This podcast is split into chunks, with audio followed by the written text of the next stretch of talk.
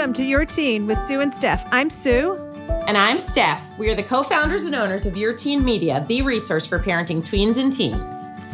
Today, we're talking about empathy. Our guest today is Michele Borba, the author of Unselfie and End Peer Cruelty Build Empathy. Normally, we banter for a bit here and catch up on all that's going on in the midst of a global pandemic, but today we're switching it up you're going to hear first from our guest, and then we'll talk about what feelings and ideas came up for us during the interview. Up next is our chat with Michele, and we'll catch up with you all after our conversation with her.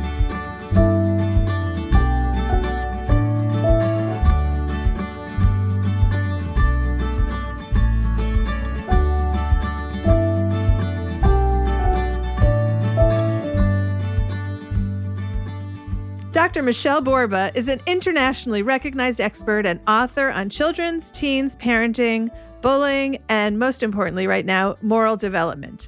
Her work aims to help strengthen children's character and resilience, build strong families, create compassionate and just school cultures, and reduce peer cruelty. Her practical, research based advice is culled from a career of working with over 1 million parents and educators worldwide. She is the author of Unselfie, and End Peer Cruelty, Build Empathy, among others. Thank you so much for being here with us, Michele. Oh, I am so delighted to talk to you again. Thank you. So let's start with your your main premise in life is like let's talk about empathy and why is it important? I don't think there's anything more important right now than this immensely human trait called empathy. When we look at what is going to help us stay strong and, and really bounce back, it's empathy. What is at the empathy of why we're having such race riots and wars? It's because of a lack of empathy. And so I think it's one thing that we as a group of parents better take up and tune up because it can be cultivated, it can be taught. Our kids are hardwired for it, but we seem to be putting it in dormant stage, and that's why it's diminished 40% in the last 30 years in American kids. So you talk about empathy being a verb. I need a little more explanation about that. Some of the best moments in my life have always come from kids so I was actually was viewing schools all over the world and I was up in Canada. The superintendent said you have got to get into the 3rd grade class because they're teaching emotional literacy in the most profound way you possibly can. So I walked in, sat in the middle of the great big green rug with these precious 3rd graders and they were telling me that their teacher was about ready to arrive and she was going to teach them emotional literacy. Door opened and in walked a mom with a baby. The mom puts the baby on the middle of the rug. I sat there with my mouth open for the next 30 minutes because the baby was the teacher on teaching the kids emotional literacy. So the real teacher, who was the adult, she was wonderful, walks in, sits down with the kids, and goes, Well, how does Clara seem to feel today? See, Clara comes in each month and the kids have adopted Clara as their baby. And all the kids zero in and they start talking about emotion. She she looks frustrated. Why? Well, because her hands are all in a fist. Or she looks anxious. They had wonderful, wonderful emotional terms, which is really the seeds for empathy. This program has now been used with about 800,000 kids around the world. But the takeaway was I turned to the little guy next to me and said, Why does this work? And he said, Well, you know, Clara's learning empathy. And I was sitting there saying to myself, I don't think it's just Clara. But I was really nice and cautious. And I said, Yeah, but why does it work? He said, Well, it works because empathy is a verb. And when I asked him, what does that mean? He said, well, you don't learn it on a worksheet or like a lecture. You learn it by seeing it and feeling it. And we're learning it from Clara. It was the greatest takeaway I've ever heard because once I learned that, I realized that's what we're doing wrong. We're making it into a little six o'clock. Now let's talk about le- uh, empathy, kids. When in reality, our children need to experience it and feel it in order to buy into it. They were using a baby, but there's lots of other ways that we can help our kids. So let's talk about that idea of feeling it and seeing it in a world that has gone to Zoom and video. Yep. yep. so can you tell us when there's less opportunities to be face to face? How how how do we do that? Well, the first thing is we've got to know exactly what that kid says. Empathy is a verb, and they start to need to load feelings. You know, I just did a survey of 100 kids across the U.S. before COVID, and I said, I understand you're the most stressed out generation known to man. Do you agree? Every teen said, yeah. I said, what's causing it? And every kid said, because we are not learning enough how to connect with each other. It's all digital and not face to face. That alone was the wake up because you can't feel with another, which is what empathy is, unless you can learn to read their feelings, like on the baby. So when I said, How do you do that? or what are some other ways? They said, Well, you can still use Zoom and you can still use, uh, you know, FaceTime, but we got to be a little more deliberate. For instance, when we're talking to our friends, we've got to tune into them and we got to look at them because you don't learn empathy from emojis. You've got to be able to just start, and they began to give me ideas. Watch that movie Inside Out and, and understand emotions or look at it and start talking about it far more naturally because you'll never get the ability to feel with another unless you can go, he sounds upset or she looks really frustrated, or look at the way she's standing, she looks really anxious. Once we have those words, it'll open up the doors so that it's the gateway to empathy. First thing is just talk emotions far more naturally with our kids. So, in your research, you uncovered that teenagers who exhibit deep empathy all had the same nine habits. So let's go through what those are. Let's start with number one, which you call emotional literacy. Emotional literacy is the gateway to empathy. It's just really being able to understand words or emotional literacy. So I understand how you feel. I can see it on your face. I can read it in your voice tone. That's the gateway because now you can read it and feel it. Can you give an example of that? Sure. Dad comes home from, from work and the kid looks at dad and goes to says to himself, he looks a little stressed. It's probably not a good time to ask for an allowance. you sit and you watch. Um, you're sitting there r- listening to your friend on the phone, which is not a real thing that a lot of teens do these days. But as you listen, you start to hear stress or you start to hear frustration, and you say, "I got to ask him how he's feeling because he doesn't sound like he's doing really well." That emotional literacy, the words of feeling are critical because they help push a child to be able to act. All right, so let's go to the second one, Michele moral identity. What does it mean?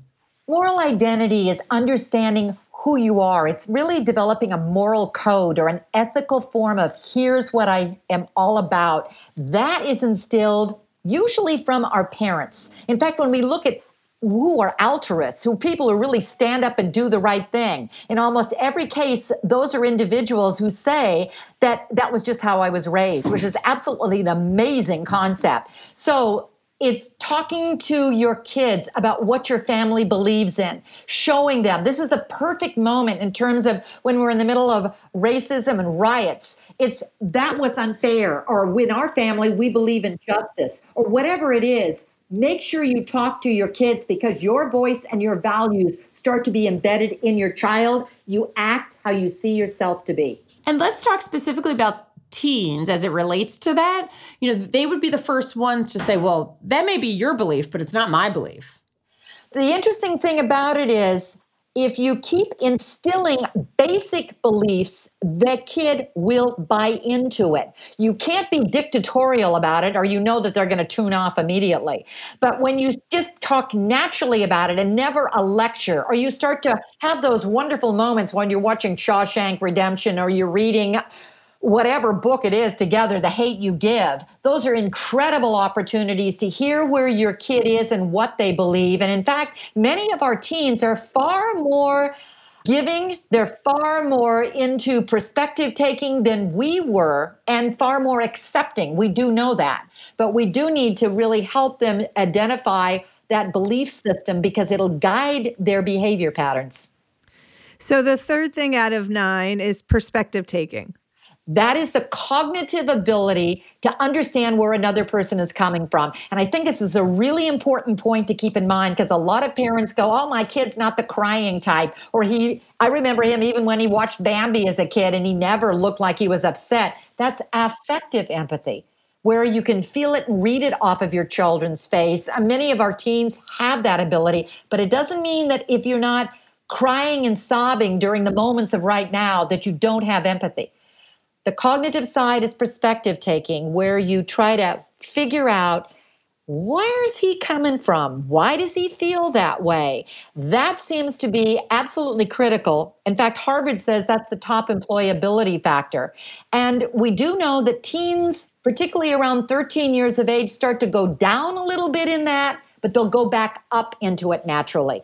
So it's a core moment where you can really talk about division, when you can talk about differences, when you can use everyday moments that are happening on the news, or you can even flip from Fox to CNN to MSNBC, and you can have your kids hear different viewpoints. Debate is incredible opportunity right now for kids.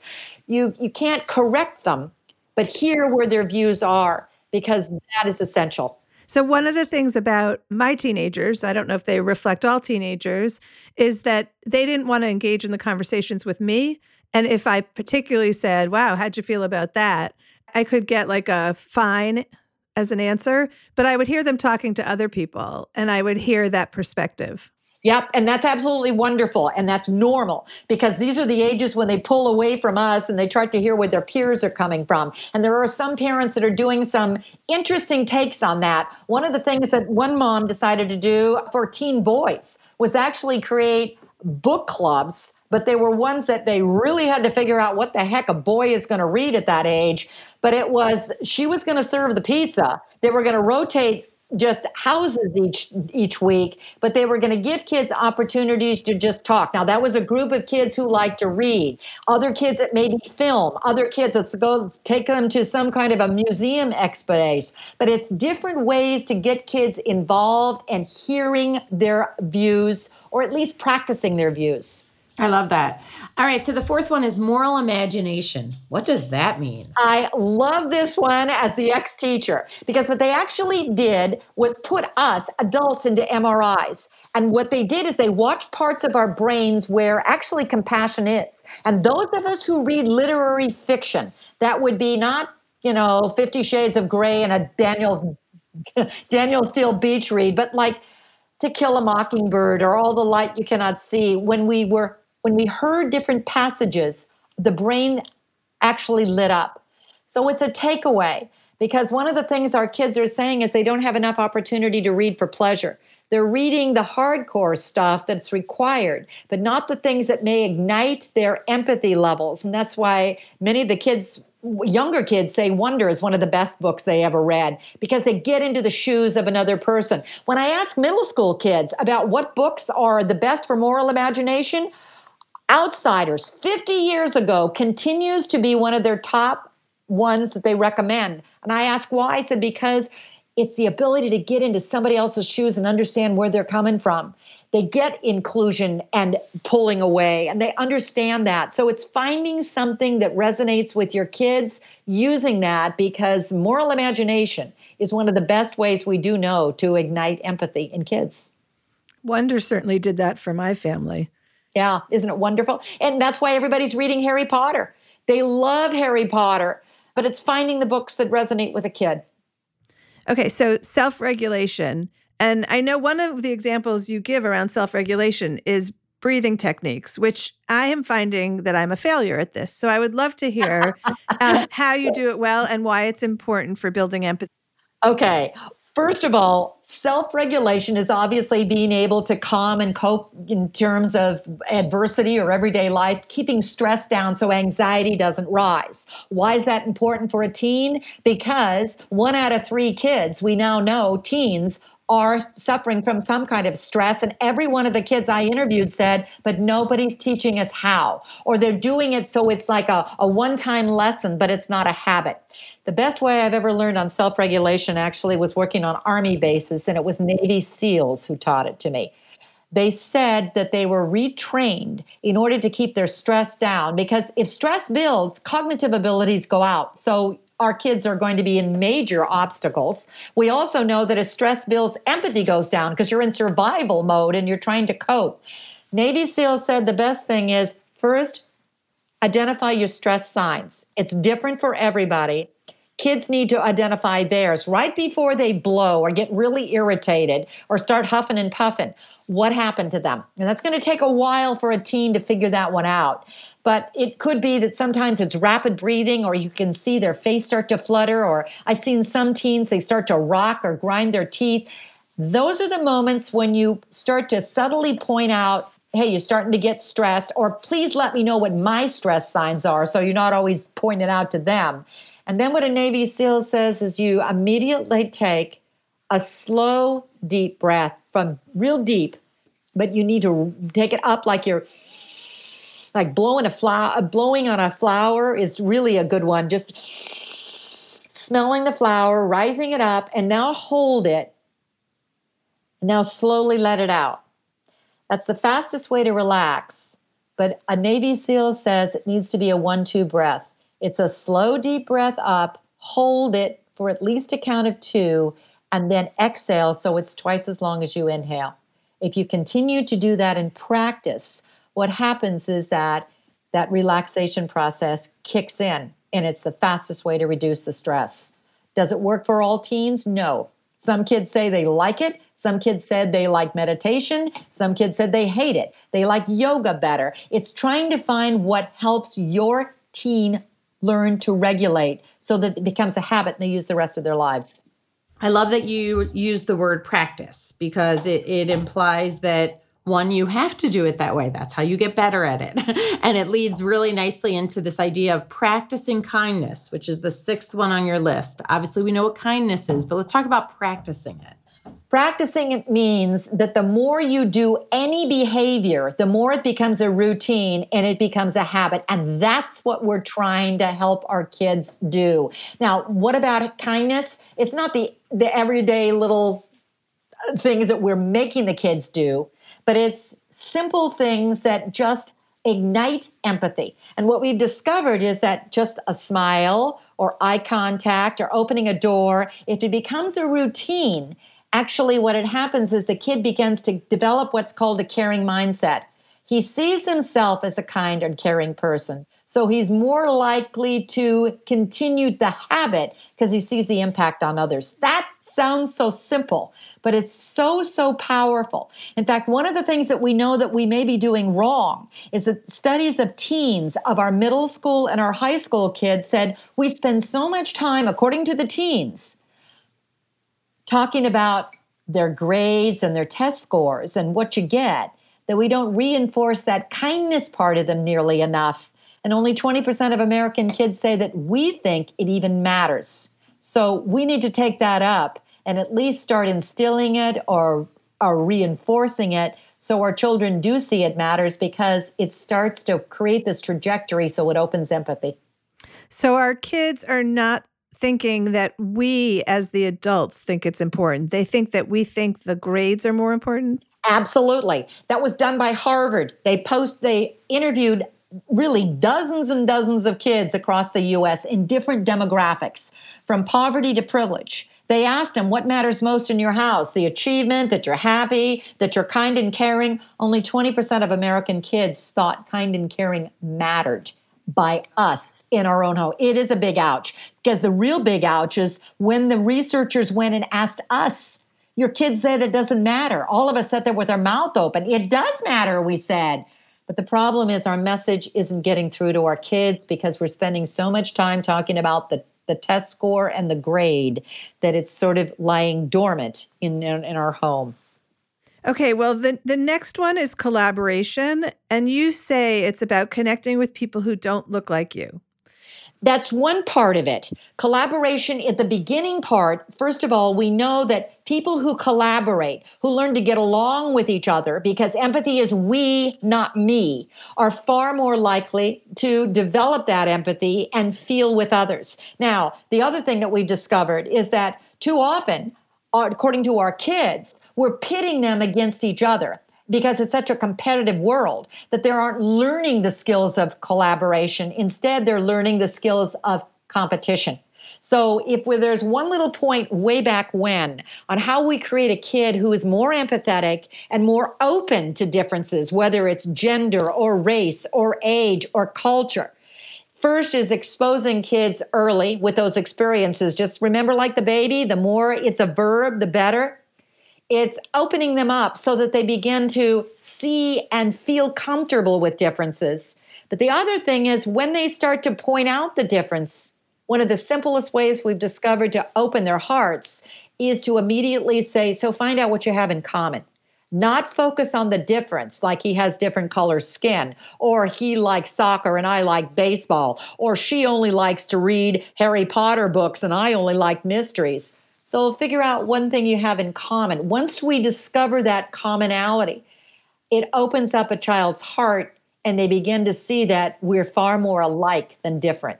So the next one, number eight, which is so relevant right now, uh, moral courage. Tell us what that means, especially in the world we're living in right now.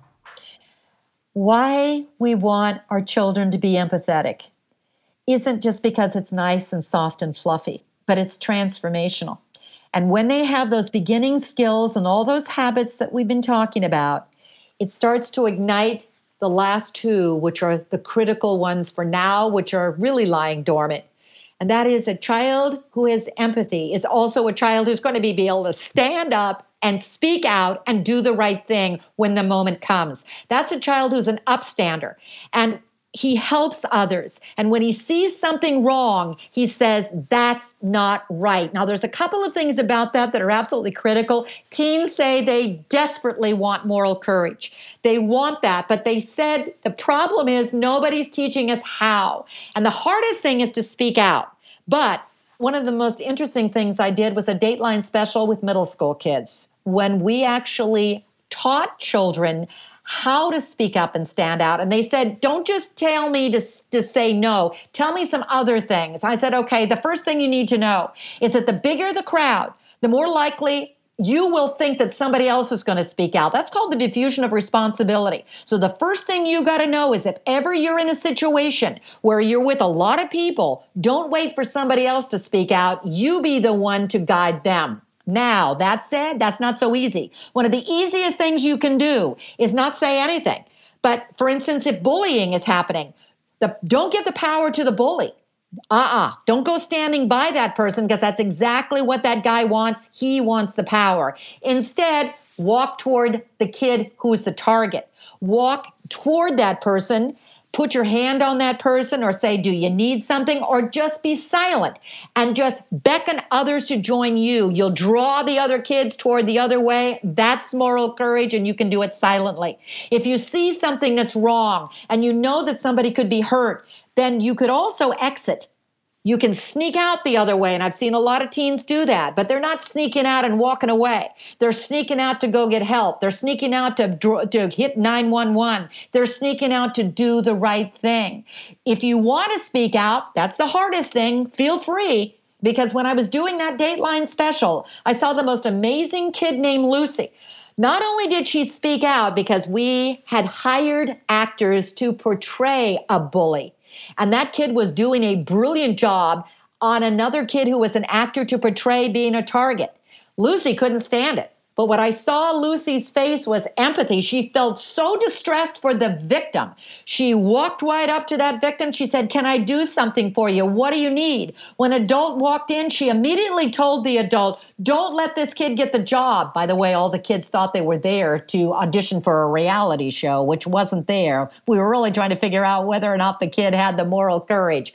But Lucy's father in the background started to jump up and cry. I've never seen anything like it. I can't even get through the story. When he saw his daughter through a through a closed feed monitor, be the empathetic kid. He said, Oh my God, I love that child. You have no idea how much time we spend in our house talking about moral courage, how much time we practice how to be moral courageous, how much time we do service and it was that aha moment for Lucy was empathetic because she'd learned that that skill mattered. She had the moral identity. That's habit number two because it had been instilled in her. Her dad was modeling it, but he also was teaching her how to speak out and do the right thing. That's what we may be failing with our kids. And boy, do they need that right now. They need to know how to be courageous when push comes to shove. I too love Lucy, and it that uh, story also brought me to tears.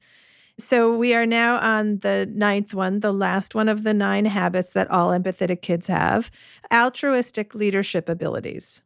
An altruistic leader is a child who wants to make a difference in the world, not a kid who wants to win a Nobel Peace Prize. But that child, we do know, has almost always had a parent who's figured out what pushes his heartstrings, where are his concerns. I know that because I was writing the book UnSelfie, I interviewed 50 kids, all of whom were what the teacher said altruistic leaders. And everyone said, go find out how that kid became that way.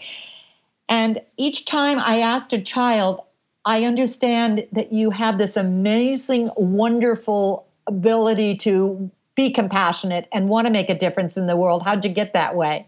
They all laughed and said it was how I was raised. I said, Oh, please, praise, do tell. They said, Well, my, my mom or my dad, they had me go do service projects with them but they never said, we're going to go do this one based on what my mom wanted. They did it based on what they thought I loved and wanted. For instance, one kid told me that um, they happened to be just driving around one day, and uh, the mom had a couple of extra overcoats, and there was a man who was standing on a street who looked homeless. He was looked destitute, and the boy said, Please, mom, can you stop a minute? Bless the mother because she stopped the car. He said, Can I take this coat? She said, Sure. He gave the coat to the man. He said the look in the man's eyes where he got a little teary eyed and he, he thanked me. But it was this one moment that I went, Oh my gosh, I can make a difference in somebody else's life. I got back in the car. I, I couldn't stop being a little teary eyed, but I kept looking out my rearview mirror and as my mom drove away, the man kept waving and he looked so happy. And that was the moment I said, I got to do more. Each child did it a different way, reached out in a different way, but it was always guided by their heart. And uh, each child at that moment, I think, was a kid who changed their world saw that they can make a difference. And it was this golden moment of seeing we, not me, in the world. That's the kind of kid I think we want. A child who realized there's hope because I can do something where there's injustice or do something when people aren't being treated fairly. If we don't have that moment of you can do something, what begins to happen is the child becomes op- very pessimistic, not optimistic. But the, the only final thing I will tell you is that all of research says it always starts with one, one moment where the child like that gives the overcoat and he sees I can make a difference on that one man's face, not the thousands of that are destitute or, or the thousands who are being treated unfairly. But if you can start with one, it becomes this transformational moment where the child almost always goes back and says, We got to do more, mom. We always ask our guests, what is the biggest parenting myth? Oh, thank you for asking that because I think the biggest parenting myths are the ones that I'm seeing is that every parent thinks that empathy is all locked into DNA or it can't be cultivated. And I think that's the biggest myth that we're up against is that because we think there's nothing we can do about it, we begin to make it lie dormant or think somebody is just going to happen naturally and it doesn't. Empathy must be cultivated. It's dropped 40% in American kids in the last 30 years. Empathy is what gives our kids a sustainability. It gives our kids resilience. It helps them bounce back. And I think it's the piece that kids need now more than ever. So don't let that myth get in your way of helping your child be strong. It's not soft and fluffy. It is the transformational piece that is immensely human. And right now, I don't think there's been a time that our kids needed now more than ever. Dr. Michele Borba, I don't think I've ever thought so much and so deeply about empathy as the time spent with you. And I really feel changed because of it. So thank you very much for being here. And for anybody who's looking for more, check out her book UnSelfie. Thanks so much.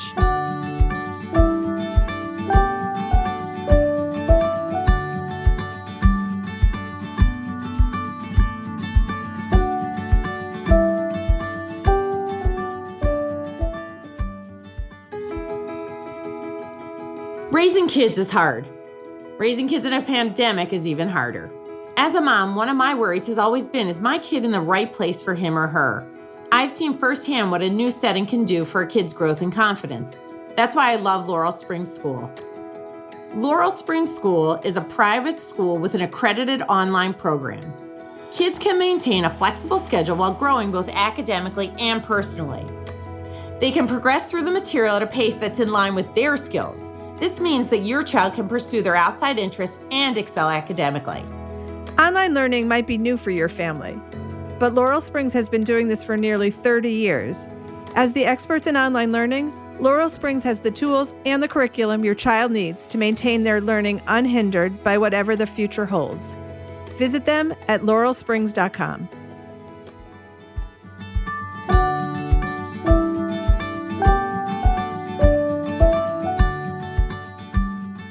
So, Steph, I don't know. I found that one really moving. How about you? So moving. I felt myself tearing up a couple times. I know. I did not expect that when I was preparing for it. I just I listened to her speak about this topic so many times and I think even for Michele, you know, the today's events are just overwhelming all of us. Like I feel a little fragile. Some of the stuff that she was talking about really made me think about have I done a good job with my kids? Are we as a family doing the right thing in society and as people, you know? And yeah, I would say we keep asking the same question around here, which is what are we doing? How do we do it daily, whatever that is? And how do we know if what we're doing is impactful or making a difference? And maybe you never know. I don't I don't know. Um, and I think it touches on what you just said, which is are we doing the right things with our kids? And I, you know, it's just it's so it keeps taking my breath away, is how I would. In not a good way. I've been noticing with my kids, like, so the things that I have always been involved in, my kids wanted nothing to do with, and other people's kids would be involved. And I always felt a little bit badly, like, why aren't my kids coming? But for people who are feeling the same way, what I can tell you is as they get older, they have found their own things. They're not the things that I chose.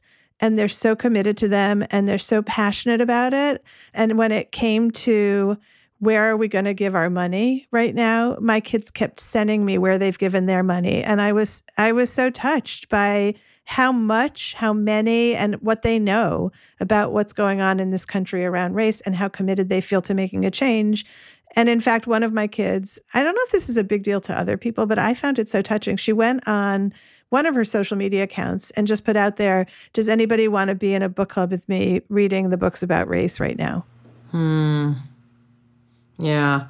I think it's um it goes back to being fragile. It's when I see our kids how outraged they are at what's going on, I I want to cheer, right? I want to cheer and say I'm so glad. I'm so glad that this upsets you, that this riles you up. And then on the other hand, I I'm devastated that that's what it's doing just everything is so fraught with emotion right? Nothing is um you know and you know and of course the pandemic. We've been sue you and i've been saying this for weeks months now right? That everything feels bigger and right? So now this is it just keep uh, you know two weeks ago or a week and a half ago i would have said how could it be more emotional than it is and here we are, right? Well, I heard someone say that it's no surprise that this is happening during the pandemic because, first of all, it's impacted the Black community in a very different way than the white community, and everybody is on edge. So it is no surprise that there's so much more vulnerability right now in general. I saw a video clip. You know how there are just those things that you you're not sure you could do. This was a moment that I I know would not be me, and I'm disappointed in myself, but it's just true a black guy crossed over the line for protesting and a white girl went with him and she blocked him as the cops were harassing them. And she just stood in front of him and as they and they shoved her too but she was like i'm not to she knew she would not get the same treatment and she stood there and she was petite and and brave brave in a way that i know i i don't think i could put myself in that situation yeah, I think it's funny. One of the things that I um, spend a lot of time thinking about, maybe, I mean, this is a weird thing to admit, but I often think of difficult situations in history and what would I have done? You know, as a Jew, I often think of the Holocaust, right? And you know, would I have survived that? Would I have, right? What no one knows the answer, but what what would I have done then? And I look at um these heroic acts I view as heroic acts that people have done. Uh, I think the example you just gave, and I often say, what would I do? What would I do? You know, it's a tough thing to look in the mirror and think, you know, would I have had the courage to do that? And you know, I'm not sure we know till we're really tested. And I would say we are being tested right now. Well, I mean, not to justify not doing that, but I hope that we all find ways that we can do something. So yeah. while that might not be the courage I have, I hope I can find a place somewhere else to be courageous. Of course. Um, and and that everybody else also doesn't look at that and say, "Well, I'm I can't do that." Right. And so I'm I can't do anything. in myself, right. so then I can't do anything. yeah. Because I think it takes all sorts of people contributing in all sorts of different ways. I mean, there are people with political power that would never put their physical body in harm's way, but I don't I don't diminish what they can change in the political sphere and look at it any differently than this girl. But you know, it was just a moment to look at it and say, "Wow, that is bravery." Todd and I were having the same conversation on a walk last night about everyone plays a role. And I'm with you, Sue. I I am fairly confident. In fact, I'm confident. I don't think I could do what that young lady did that you just described. But it takes people like her. It takes people, right? Like there is a continuum of people. And let's hope that all of it together we can affect movement and change. Yeah, one of the things that Michele spoke about hit me heavy because I feel like I raised my kids in a very competitive environment. And the idea that individual gain is more important than the collective good, it pains me now to think about what contribution I made to that and thinking that my kids were deserving of certain things without looking at a bigger picture. And her idea of how we have to change that idea, the notion of collaboration has to change for the world to change. I hope you were all moved by Dr. Michele Borba in the way that Stephanie and I were. It's a time for deep self reflection right now. And she really gave us pause to think about how we are living in the world today. Yeah, and I feel a deep responsibility. And in an odd way, I also feel inspired to make change and be committed to that.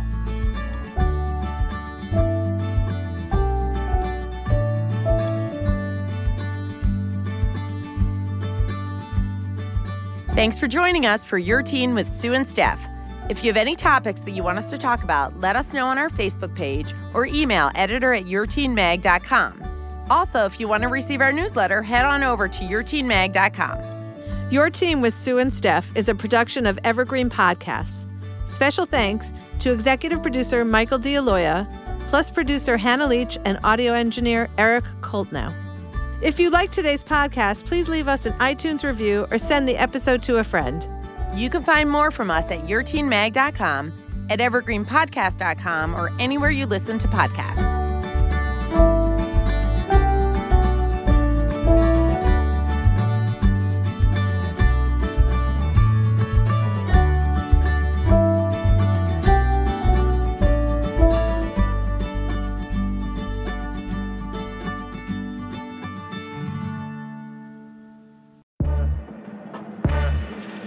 Hello, and welcome to Guilty Greenie. I feel like we should start off this show by saying it's nearly impossible to be 100% sustainable given the current world we live in.